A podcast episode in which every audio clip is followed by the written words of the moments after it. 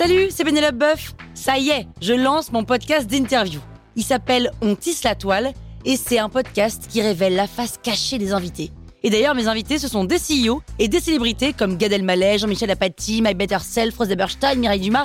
Et évidemment, je pose des questions qu'on n'ose pas toujours poser et je leur fais faire des tests, des challenges, je leur fais jouer l'harmonica, grignoter des trucs, bref. Rendez-vous sur On tisse la toile pour découvrir une interview tous les lundis. Ciao Sur écoute. Des souris des hommes, le remake de La Belle et la Bête, non? Vous écoutez Krusty Book, le podcast qui résume les livres en vous spoilant le hook.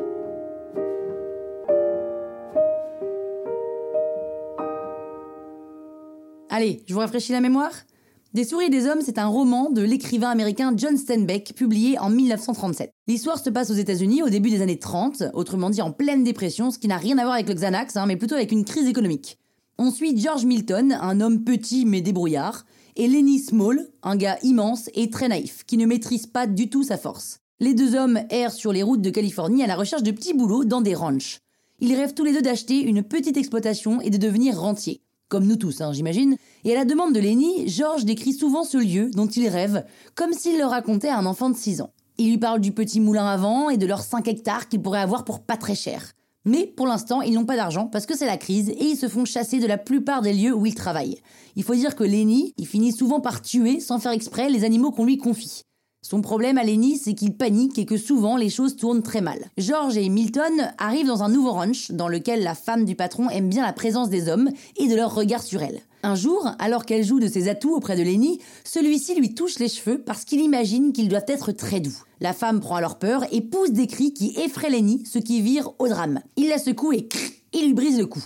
Lenny applique les consignes que George lui a dictées en cas de problème, partir se cacher dans les fourrés.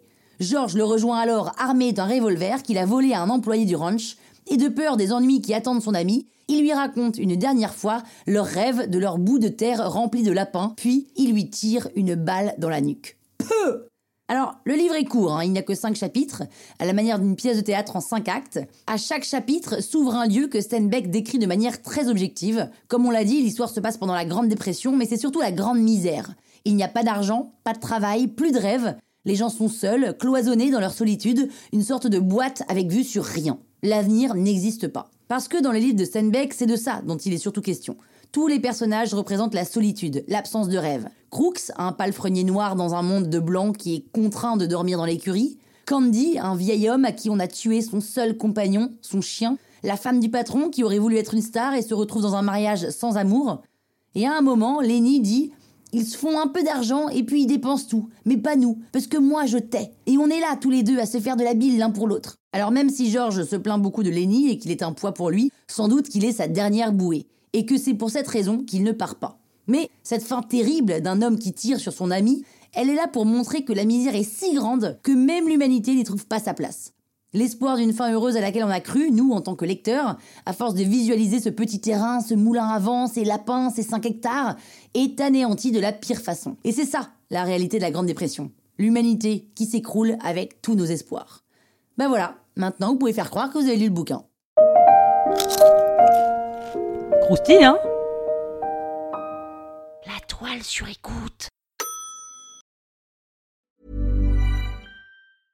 Imagine the softest sheets you've ever felt. Now imagine them getting even softer over time. That's what you'll feel with Bowl and Branch's organic cotton sheets. In a recent customer survey, 96% replied that Bowl and Branch sheets get softer with every wash. Start getting your best night's sleep in these sheets that get softer and softer for years to come. Try their sheets with a 30-night guarantee. Plus, get 15% off your first order at bowlandbranch.com. Code BUTTERY. Exclusions apply. See site for details.